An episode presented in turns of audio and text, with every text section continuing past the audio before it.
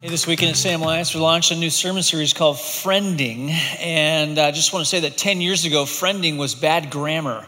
Uh, but nowadays, it's a verb. It's a very active verb. Every minute, literally thousands of people are friending someone in our social media uh, age. Uh, social media plays a huge part in that, that whole term, friending. And uh, we're going to be talking about that in, the, in the, these next uh, four weeks. Actually, in October, we'll start our Bible study sermon series on 1st and 2nd Samuel. We're really looking forward to that. And you'll be hearing about how to get involved in a Bible study.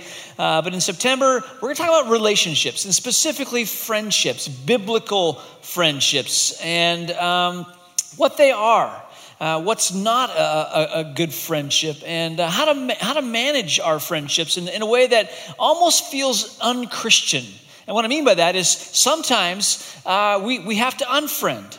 And, uh, and, and in other times also, too, we just need the basic tools of how to discover a friend. In fact, that's what I'm going to be talking about uh, this morning. 1958 blockbuster movie is called The Attack of the 50 Foot Woman. Here's the poster on the screen behind me. Uh, if you uh, went to that movie or if you were alive then, uh, you, you, will know that that's not actually the original uh, movie poster. Um, I just felt like she wasn't wearing enough clothes. So I put a turtleneck and some capris on her. Uh, but uh, that's the actress Yvette Vickers. Uh, Vickers, here's another picture of Vickers back in back in the day. Uh, she was the celebrity that played in that movie. And in fact, that, that launched her in her career. She achieved celebrity status, uh, became quite famous. Um, and, and if she was still alive, she'd be around 87 years old. I say around because um, there's some, we don't really dates of birth, but actually, we don't even know the day she died. Odd story. Los Angeles Times ran this, uh, this story, it went viral. Um, Vickers' neighbor, Susan Savage, was walking uh, through the neighborhood and walked by where Vickers' house was and noticed the mailbox is open and noticed that the mail inside, the envelopes were yellowing. And then when she, when, uh, when she looked at the house, she noticed a lot of cobwebs and a broken window by the front door. So Savage went, stuck her hand in that broken window, unlocked the door, went in, pushed her way past the barricade of boxes that had clothing in them, and, and noticed that the heat was still on the home. In fact, the back bedroom, there was this permeating glow from a computer that was still on. But what she, what she discovered when she walked in that back bedroom horrified her. Um, what she discovered was the mummified body of Yvette Vickers. She had been dead for nearly a year as best as investigators can, uh, can you know, sort of ascertain. Um, and, and, and no one knew. No one knew that she, she died living an isolated and alienated life. She died alone. Now, um, investigators were going through her telephone records, uh, went through some of her email accounts to find out actually who was she contacting, who was she connected to. And uh, she, she wasn't married. She did not have kids, so she had no family that she was contacting. She wasn't connected to a faith community, so there wasn't communication going that way. Um, and uh, she, she, had no friends, uh, apparently. But what she did have is thousands of connections, broad connections all around the world, and it was all linked to her celebrity status from the movie that she starred in. That people would go to these, these conferences where these horror films would, you know, sort of the, the, the memories of them would be relived, and, and she would go, and people would meet her there, and that's who she was in contact with before she died. Her connection base was very, very broad, but very, very shallow. She had no family, no friends, no connections. And that is not just a 1950s, 1960s sort of phenomenon that actually carries through. I mean, obviously, uh, Vickers died probably three or four years ago. That, that's a phenomenon today. We are more connected. We have a broader base of connections than we ever have in, in the history uh, of the world. I mean, we got social media, we got Facebook and Instagram and whatever else is out there. Uh, you know, we got phones, you got Skype, you got email, you got, you have more access. People have more access to you than at any point in human history. In fact, your ancestors would be shocked at how much access, how, how many connections you have. But the reality is, is that they're broad. Many Americans today are, are going the way of Yvette Vickers. Broad connections, but shallow relationships few friendships, biblical friendships. We are increasingly becoming an isolated and alienated and lonely people. Uh, Jacqueline, Dr. Jacqueline Olds and Dr. Richard Schwartz wrote a book called The Lonely American. And in their research study about five years ago, what they discovered is in, in doing research that in the span of six months, one out of four Americans will not have a significant conversation with another human being. Something that really matters to them. One at 25% of Americans will not have a significant conversation. What's even further shocking, uh, this, this stat has tripled. Um, 30% of all Americans say they do not have one single confidant. That's, that's almost a third of our society does not have someone to go to to share their pain or to share their joys or to have a, just a heart to heart conversation with. And that number has tripled over, over the past 15 to 20 years. Uh, an, an, another author by name of Philip Slater, in his book called The Pursuit of Loneliness, actually, he wrote this book in the 1970s. Uh, so this is this is old stuff, for over 40 years old. But listen to what Slater said in the 70s. He said, "We seek a private house, a private means of transportation, a private garden, private laundry, self-service stores, and do-it-yourself skills of every kind." An enormous technology seems to have set itself the task of making it unnecessary for one human being ever to ask anything of another in the course of going about his or her daily business. Even within the family, Americans are unique in their feeling that each member should have a separate room and even a separate telephone, television, and car when economically possible. We seek more and more privacy and feel more and more alienated and lonely when we get it. Church, that was 1970s, and it's still the same. We, we love you know, learning the DIY skills, the do-it-yourself skills. We we love to have our space, and there's not necessarily anything wrong with that. But when we pursue it to, to the degrees that we have, what we end up doing is creating this insulated life, this, this life that actually breeds like rabbits. It breeds loneliness. And perhaps Eric Carmen, in his 1975 song, captures the mood the best when he wrote, When I was young, I never needed anyone, and making love was just for fun. Those days are gone. Living alone, I think of all the friends I've known, but when I dial the telephone, nobody's home. Some of you still sing this in the shower. All by myself, right? You know the, you know the song. Don't want to be all by myself anymore. All by myself don't want to live all by myself anymore. Yet our reality is is that we are increasingly doing life alone. We're connected broadly. We've got more connections than ever. But when it comes to true friendship, when it comes to that friend who is there, that friend who knows you, the friend who knows what you're thinking, the friend who, who recognizes the look on your face, the friend who can read you, the friend who cares about you, the friend who loves you no matter what happens. Fewer and fewer of us have a friend like that. And in this series, what I want to do is I want to talk about what, what that friend could look like. And I want to say, one author has put this way you're one friend away from discovering the destiny that God has for you in your life. You're one friend away from discovering your God given destiny in, in, in, in, that relationship.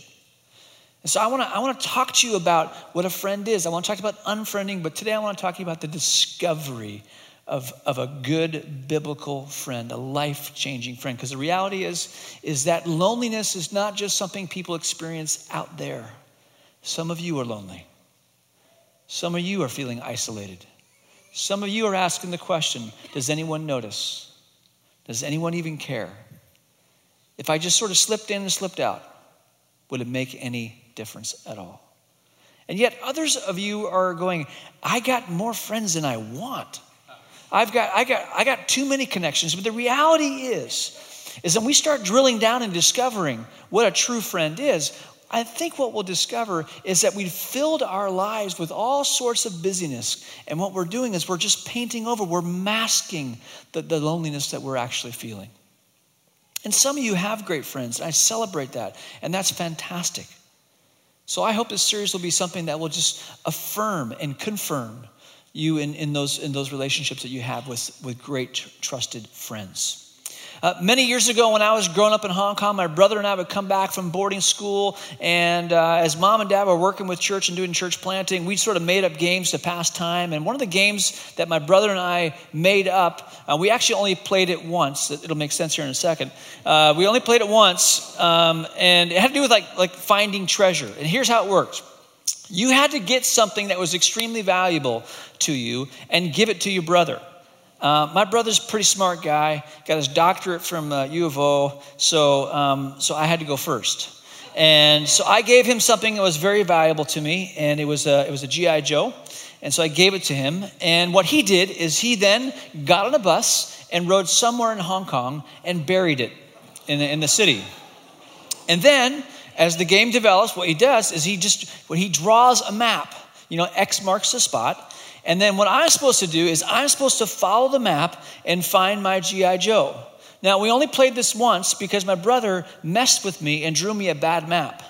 He just, he, he didn't really want me to find my favorite G.I. Joe. So, somewhere today in Hong Kong is buried my favorite G.I. Joe that was never discovered. And hundreds of years from now, some archaeologist is going to say, oh my gosh, look at this. Uh, and uh, he gave me a, he, he just gave me a lousy map and i just want to say when it comes to building relationships and when it comes to discovering friendships finding a good friend the, the reality is, is that, that most of us have been given bad maps We've been told this is how you this is how you discover friendship, but this is what friendship looks like. And so what I want to do at the front end of this friending series that we're going to be in for 4 weeks, I just want to I want to give you just expose two bad maps that we often get, and I want to give you a good map to kind of get you on the journey of friending. And I'm going to do that just by starting by looking at Proverbs 18 verse 24. It's up here on the screen.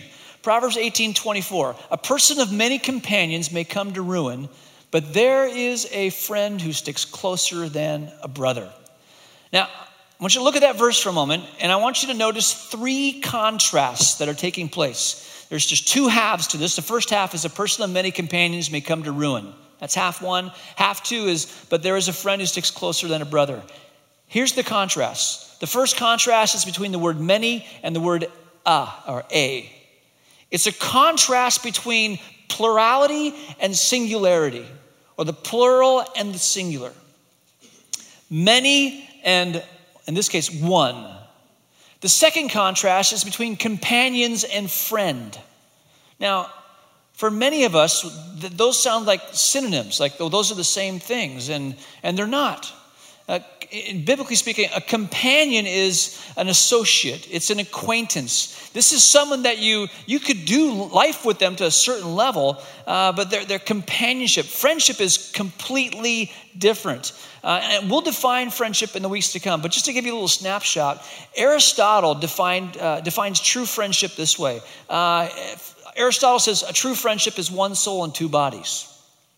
There's a, such a significant connectedness in, in a, uh, a deep friendship. And that, that's, that's how a, a, secular philosopher like Aristotle paints that picture. Uh, now, we'll, we'll, look at scripture and talk about what the, what the scriptures say about friends. But back to Proverbs 18 24, companions and friend are com- they're two completely different ideas. Now, C.S. Lewis, in his book called The Four, Live, Four Loves, says that when it comes to friendships, really, most people don't have friends, they have companions. And what he's saying is, is that most of our friendships, we have friends with people, we're companions with people because they're useful to us.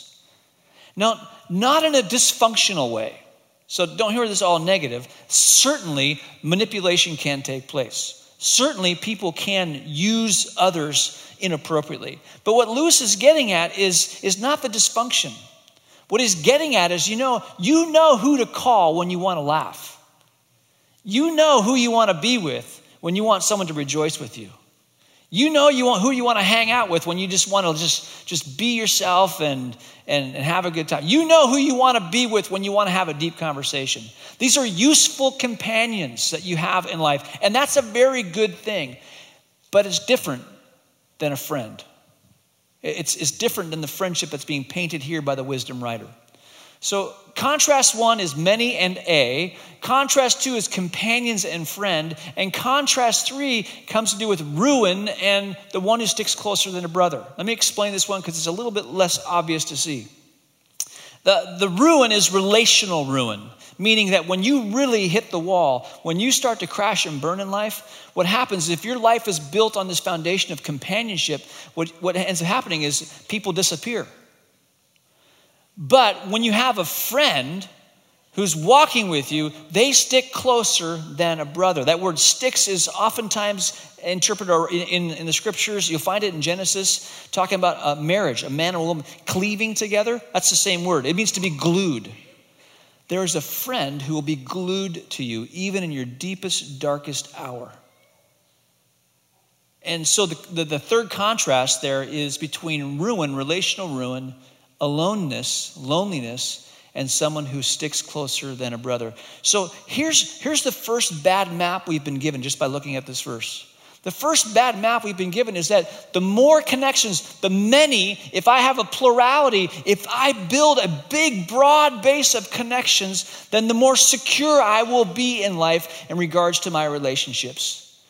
But it is as if the wisdom writer has gone from 1000 BC, stepped into a time machine, and showed up in 2014 and given us this pearl of wisdom because today, in our social media age, there's this idea that the more friends I have, the more people who are following me, the, the, the, the more, more connections I'll have, the more people will care.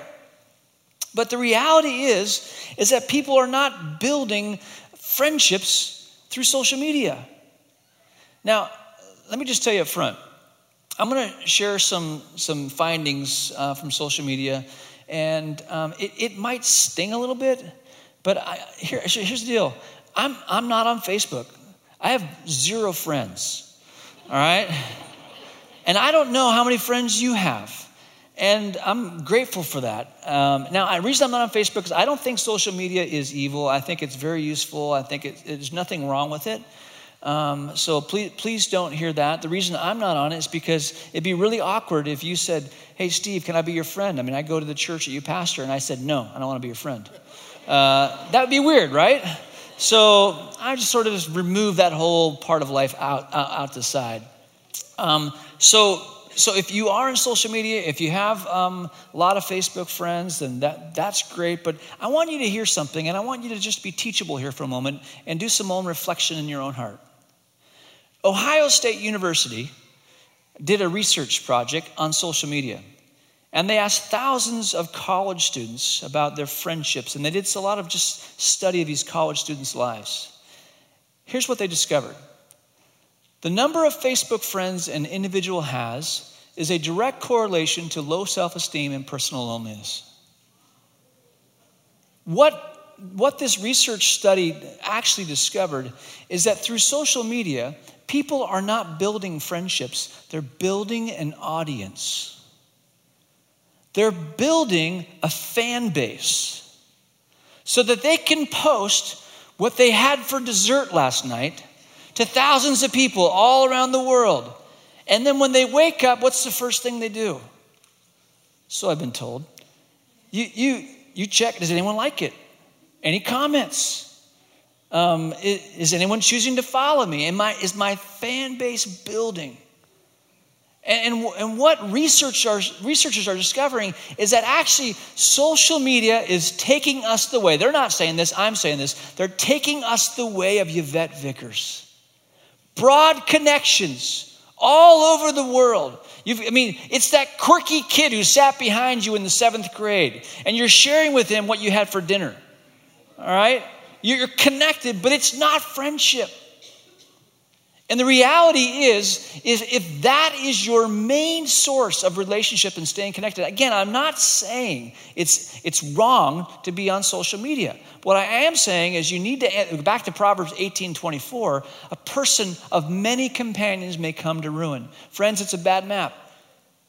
The more friends you have, you know, on whatever social media platform, the more followers you have, does not bring you security in your relationships. It actually takes you the way Yvette Vickers. That's exactly who she was reaching out to the quirky kid in seventh grade, or that guy who went to the movie back in 1958. And she died in relational ruin, and no one knew that she was gone. So that's the first bad map. The, the more the merrier sort of approach to our friendships. The second bad map has to do with really what the wisdom writer is getting to uh, in this verse. A person of many companions may come to a ruin, but there is a friend who sticks closer than a brother. Here is what the wisdom writer is saying. He's saying that you can discover a friend that will be, that relationship, that friendship will actually be more valuable to you than your relationship with your family. Now, that, that actually might shock you a little bit? It did my mom last night in the five o'clock service. She was not happy. She came and talked to me after the, after the service. You know, you will not preach that ever again. And I was like, it's in the Bible, mom. Uh, and, and, and so, what, what the wisdom writer, use the Bible as a weapon and defend yourself from your parents. What else are you going to do? Uh, what he's now obviously this this can be twisted and distorted as well. It doesn't mean to, to ignore your family but what he's saying is when you just you can discover a friend that will be as valuable to you as a family relationship. But here's the bad map. The bad map is is that there's all this pressure. You you want to prioritize friendship but what happens is in our culture friendship love. Now you got to understand this the, the pursuit of friendship will always be pushed to the back seat. It will always be the last priority. Let me explain. It, in a culture like ours, that's so a liberal culture, um, the sexual love is exalted as the most important love. Okay? Sexual or erotic love is always the highest value. When you go to the grocery store and you look at the magazines they're selling there, they're not telling you who's great friends. They're telling you who's sleeping with who. And that is because erotic or sexual love is the high priority in our culture. And everything is interpreted through that. And, and, and that's why when you, when you read about friendship in the Bible, in our liberal culture or this, this sexually oriented culture, and you read about strong friendships like between David and Jonathan, some people, because they're looking through this lens of culture, would say, well, when it says that David had a love for Jonathan that was stronger than a love for a woman, that must be, that must be a same sex relationship. No, I mean, give me a break. We would only say that because we have exalted erotic love in our culture. And we have taken friendship love and we put it to the back seat. We can't even understand friendship because everything is interpreted. Relationships are always interpreted through sexuality. In fact, the one blockbuster trilogy movie that came out recently, Lord of the Rings, that's the one blockbuster movie trilogy was about friendship. But if you read the book, you know that the romance story, sort of the love affair between Aragorn and Arwen, was in the appendices of the book. But when Hollywood made the movie, they took a story that was in the appendices and put it right in the center.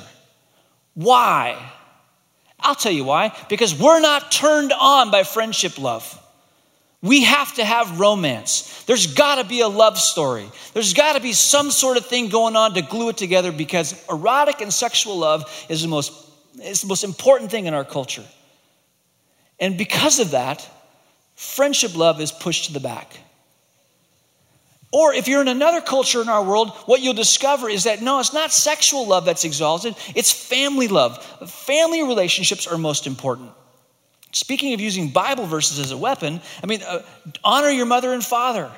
In some cultures, that's like, I raised you, I brought you into this world, I can take you out. You better do what I want, right? Some of you heard that.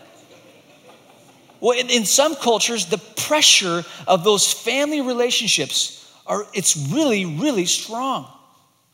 And all the other loves submit to family. Your duty to your family comes first. Your honor to your family comes first. And so again, friendship love gets pushed to the back. Or in a socialistic culture, it, it's all about it's about uh, neighborly. It's like society watching out for each other. And, and in those cultures, you will even turn on your family. And the reason I'm bringing all these up is because in each culture, doesn't matter what it looks like, friendship love is always the lowest priority. And in a busy culture like ours, where we're trying to get all this stuff done, we're trying to achieve and produce, the time we have left, the margin in our life is swallowed up by family or by our, our, our spouse um, or, or, or by our interaction in the neighborhood, and all those things are good. What I'm saying is, when it comes to trying to prioritize friendship in your life, what you will discover is there's very little room left to discover a true friend. So if you think, well, I'm just going to make time, it can be a bad map because, frankly, everything is working against you from discovering a friend who sticks closer than a brother, a friend who will be more significant than even your family. In fact, the Athenian playwright, 700 years after the wisdom writer wrote Psalm, I mean, Proverbs 18:24, Euripides, an Athenian playwright, uh, said this. He said, "One loyal friend is worth 10,000 relatives." Some of you are saying amen inside because you're sitting next to your parents or your family, and uh, but he's on to something, and he's actually just repeating what the wisdom writer said. And it's a good thing to have that strong of a relationship. Now, obviously, that can be distorted and all things go sideways on that. But I'm talking about there is a friend out there. You're one friend away from discovering a beautiful relationship beautiful, that could alter your destiny, that could make you come alive in your pursuit of Christ.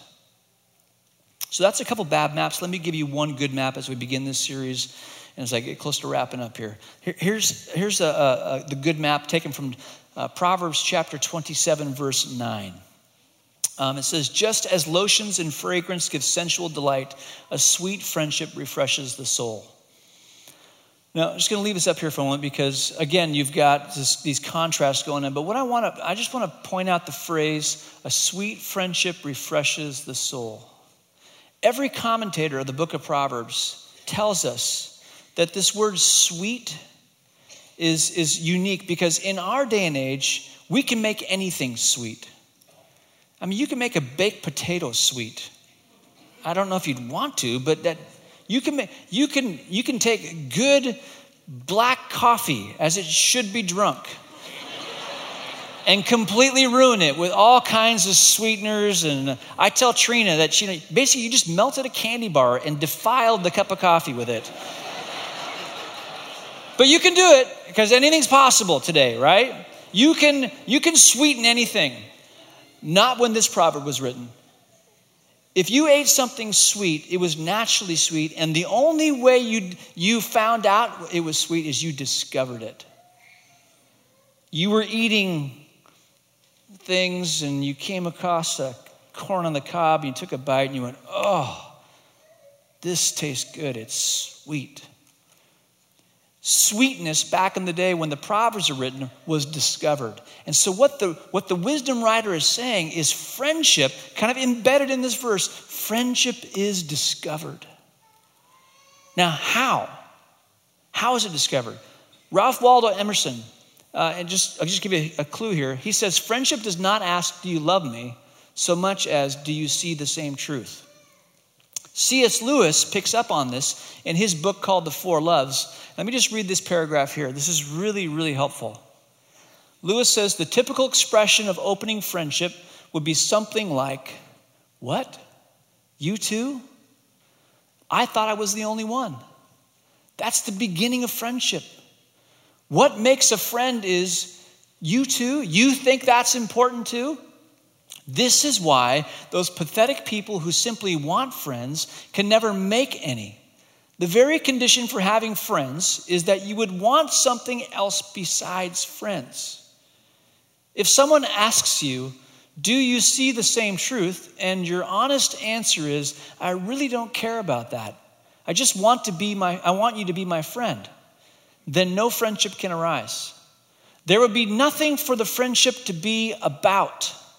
Those who have nothing share nothing. Those who are going nowhere can have no fellow travelers. Those who are going nowhere can have no fellow travelers. What Lewis is getting to is the wisdom behind Proverbs chapter 27, verse 9. A sweet friendship refreshes the soul. And friendship, a sweet friendship, is a discovered friendship. And it happens by simply sharing your heart with someone. It, you, you, you, it's, it's a lost art, but try taking someone out for lunch after church. This, do you know that Salem Alliance was really built on this ethic? I mean, a guy named Don Bubna pastored this place for a lot of years, and he drove it into the hearts of the church. Give time to people, hear their stories. And as that happened, what people did is they discovered and they said, You too? I thought I was the only one. I thought I was the only one who felt that way. And friendships were born. And that's the discovery of friendship. It, it, it comes first through some self discovery of knowing where you're going. And then as you share your story, as you hear Sherry's uh, story, story shared with you, you begin to then discover this foundation, this affinity upon which a relationship can be built. Lewis goes on to say in the book called The Four Loves, he goes on to say that the human, a human normal human being, uh, now I realize there's a lot of super normal people in the room. Normal human being has the capacity for two or three friends. Now think about that based on how many, if you're on Facebook, how many friends you have. The normal human being has the capacity for two to three friends. And those will be friends that have been discovered. Now, let me just wrap up this. I want to give us some practical things that we can be doing in the discovery of friendship. We'll talk about uh, what a friend is next week, but just start here. A reflective question. If you have an accumulation of acquaintances or friends on social media, ask yourself why. Ask yourself, am I building friends or am I simply building an audience? Am I trying to mask my own personal loneliness as I try and share things so I'll be affirmed. It's a bad map. Ask yourself that question. The second thing I'd say is if you have companions but no friends, begin praying for one. Some of you are here, and I'm just telling you that you're, you're lonely and, and you don't know where to start. And can I just say, just start praying for a friend? You've got companions, you've got connections, but they're broad. I believe God wants to give you a great friend. Think about it. You may not even have met your best friend yet. Is that not crazy? Third thing I say is this with clarity, answer the question, Where am I going? A good friend of mine named Henry Kissinger said this. Uh, if you don't know where you're going, every road will get you nowhere. I know it sounds like Yogi Berra, but this, this discovery of where you're going is really crucial. Um, this is why Rick Warren was able to sell gazillion books of you know purpose-driven life. A, a decent resource, um, if you're wanting to answer this question, is a book called The Path by Laurie Beth Jones. Um, it, it's, it's a decent um, attempt at helping people discover where they're going. Uh, I'm sorry we don't have it at Pursuits, but you could get it on Amazon or a bookstore somewhere. But that, that could be a good resource. But you know, back to the list, this, with clarity, you need to answer the question, where am I going? Because when you start sharing stories with people, you're not going to go, oh, you too, if you don't have some personal holy discontents, if you don't have a personal understanding of where you're going in life. What's your mission in life? What keeps you up at night? What disturbs you? What makes you come alive? And as you answer that question for yourself, you'll find friends. Last thing I'd say is this take relational risks. You're obviously not going to have one of those you too moments unless you expose yourself to people you don't know. Take them out for lunch after church, have a cup of coffee, have a cup of tea, get some ice cream, eat something sweet. You know, just go do it and ask them to tell their story. And as you take those relational risks, you're going to discover great friendships. And as Lewis said, you have the potential for two or three of them. Jesus had his broad connection of thousands. He had his 72, he had his 12, and he had his intimate three. Some of you are super normal. You could have more than two or three. One of my personal heroes is Barbara Fletcher. Barbara Fletcher has her Fab Five. We, those of us who serve with her have been trying to submit applications just so we can say, uh, we are part of Barbara Fletcher's Fab Five. You know, I, I don't know what the number is, but what I do know is that you need a friend who sticks closer than even your family. Because friending is a deliberate choice. You didn't get to choose the family you were born into, but you do get to choose your friends. Your family raised you, and they took great care of you, and they shaped you. I, I pray in a real positive way. Your friends later in life are the ones who will shape you. As you heard me say in August, show me your friends, and I'll show you your future. Let's pray. So, Lord, as we begin this series, we thank you that you've given us the gift of human relationships. Our hearts can be knitted together. We can enjoy community in a large group. We can enjoy it in small groups. And man, what a sweet thing it is to discover a friend. May that happen again and again and again and again. It's in your name we pray. Amen.